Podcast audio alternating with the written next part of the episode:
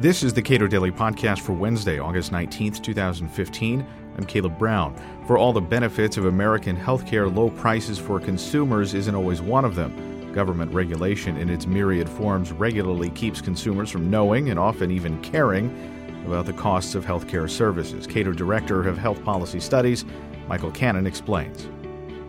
The Associated Press reports that Mark Bolzern, who is a 56 year old man from Anchorage, Alaska, by choosing to go to Mexico to have uh, some uh, dental work done, saved himself $62,000.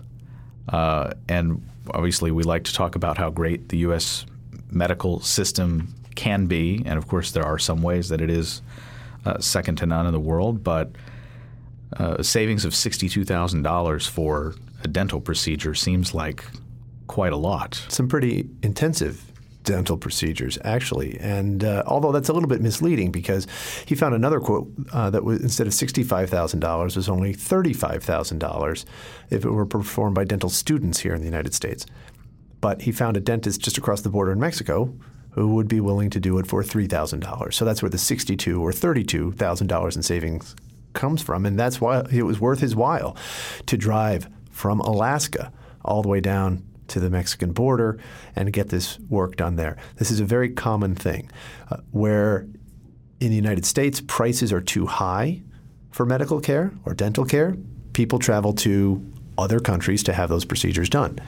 In countries with I should say other countries with socialized systems where the problem is not excessive costs, but the problems that the government has created are excessive wait times.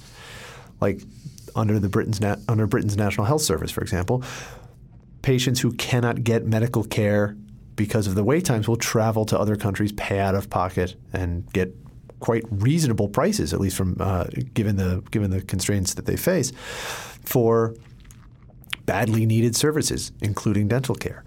And this is what this illustrates is that actually, despite all sorts of claims we hear about how markets don't work in healthcare because healthcare is special, markets are working in healthcare. They're doing their best to get around all sorts of barriers that government has put in the way of more affordable medical and dental care. So, what are some of these impediments? For example, like using this example, what are some of the impediments that would uh, prevent this guy from getting a more reasonably priced procedure in the United States. I mean, thirty-two thousand dollars is a is a huge is a huge difference for uh, substantial uh, dental work. Well, right. Uh, first is the heavy reliance of the United States on health insurance and dental insurance. The more you rely on third-party payment like that, the higher prices are going to be because, as it turns out, insurance companies aren't as good at negotiating prices as patients are when they're spending their own money. So if you try to pay for things through health insurance, through dental insurance that patients could pay for out of pocket, those prices are going to go up. And when, in, in the case of health insurance and in some cases uh, dental care, you have uh, the government paying for these services and imposing you know, really government dictated prices on these transactions, you might think that the government is going to set those prices so low that that that it won't be overpaying, but it, just as often sets the prices too high. Uh, but it also sets the prices too low. And so another tragedy that we see here in the United States is that uh, a lot of low-income people who have a government guarantee of access to dental care cannot access dental care because so few doctors or dentists, I should say, are willing to accept the low payments that the Medicaid program offers them.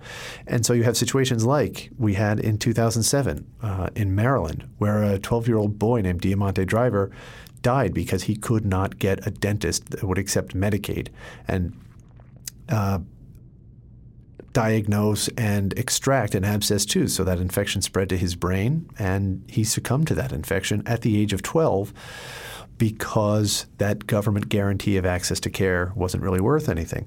There are all sorts of other things the government does to get in the way of um, of uh, affordable health care that drive these uh, the, the price of medical and dental care out of reach of low income Americans.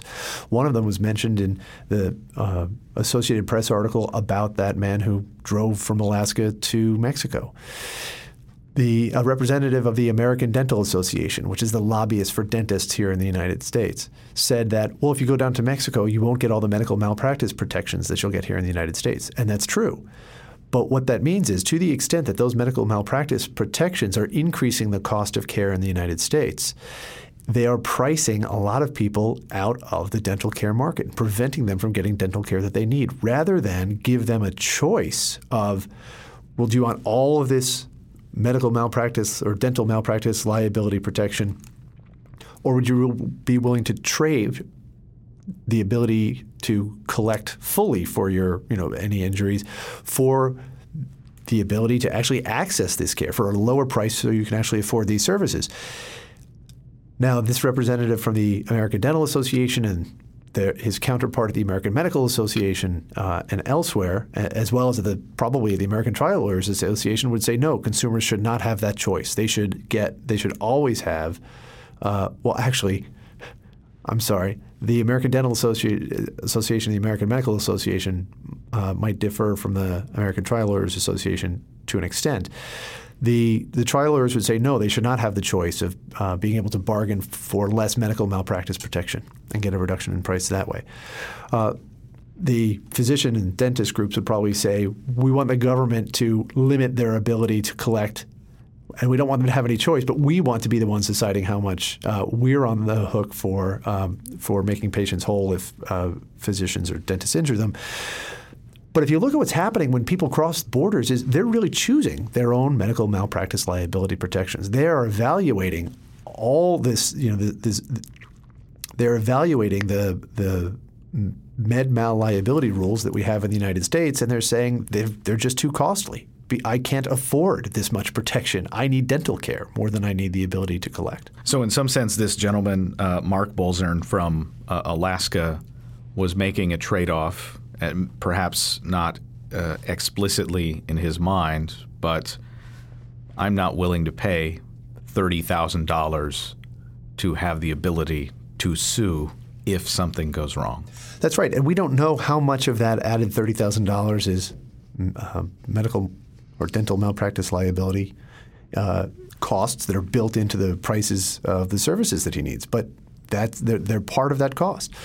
There are other regulatory costs. You know, the uh, the governments in every state license dentists, they license dental hygienists, they limit the number of people who can enter these professions, and for dental hygienists, they limit the number of procedures that they can perform. Often they limit them more narrowly than, than the hygienist's training does. And so they're not allowed to provide procedures that they're competent to provide, or they're not allowed to provide those services unless under the direction of a dentist. All of these things serve to restrict the supply of dental services, restrict competition, and increase prices. So that so so that's also contributing to the thirty-two thousand uh, dollars uh, extra that he's being forced to pay here in the United States. And in some case, in other contexts, we have uh, nurse practitioners who, uh, in many states, aren't allowed to practice on their own, independent of working in a the house of a physician. That's right, and that's nurse practitioners are the are the medical analog of what we were talking about, and and we've seen the growth of independent practice by nurse practitioners, where they are allowed to staff retail clinics and provide basic primary care at a much lower cost than a physician's office, and a, not just a lower money cost, but also a lower time cost. You don't have to wait as long; it's much more convenient, uh, and they're more conveniently located. But uh, you know, another we can also see a, a, a similar thing happening, uh, not just in the uh, in dental markets or, or, or medical markets where pe- people engage in medical or dental tourism, but when people are paying with their own money for healthcare, when they're paying out of pocket rather than through insurance, even within the United States, you can see prices coming down. One example is retail clinics. You can see people getting uh, those basic primary care services from nurse practitioners at a lower cost than they would have paid for uh, for those services in a physician's office. But you can also see in corners of our healthcare sector where people pay for healthcare directly, such as laser eye surgery, such as cos- elective cosmetic surgery, you can see prices falling in, in real terms while quality improves, which you generally don't see elsewhere in, in the healthcare sector. Uh, and the reason for that is when people are spending their own money, they're very careful about how they spend it. They want lower prices and they want higher quality. And producers have to provide those things, or else they're not going to stay in business. So you have this constant uh, uh, progress that's being made on both fronts, on both quality and costs in those markets where consumers are controlling the money. And one thing that you know, uh, Obamacare definitely did not change is the fact that the, the government and employers are controlling three quarters or more of the money in the U.S. healthcare sector, and patients are not the ones controlling those dollars. So those dollars aren't really being spent very well. Patients have no incentive to be cost conscious. It's very hard for the government or employers or health plans to be cost conscious when the patients don't care about costs. All they want is what seems to them free medical care. So we're not going to solve this problem until we change who controls the money by getting that money out of the hands of government and out of the hands of employers and leaving it with the people who earned it so that they can spend it more wisely. The the assumption as you note is is that the healthcare marketplace is somehow different and that sort of implies a an underappreciation of the idea that reducing prices uh, is something that it's underappreciated. I think you're right. The healthcare market is different from other markets in a lot of ways, but not in all ways. And one of the ways that it's very similar to other markets is that nobody spends somebody else's money as carefully as they spend their own. So governments and employers don't spend their enrollees or the taxpayers' money as carefully as uh, as as the workers or the taxpayers would spend that money themselves. So we don't get the benefit of 200 million, 250, 300 million consumers demanding both lower prices and higher quality. So uh, that's how it works in every other sector of the economy where consumers control the money. They demand these things and they get they get lower prices at this and while quality rises. And while, as I said before, we see that in corners of our healthcare sector, that is the exception and not the rule, and it's going to remain the exception until we change the rules. Michael Cannon is Director of Health Policy Studies at the Cato Institute. Read more of his work at cato.org.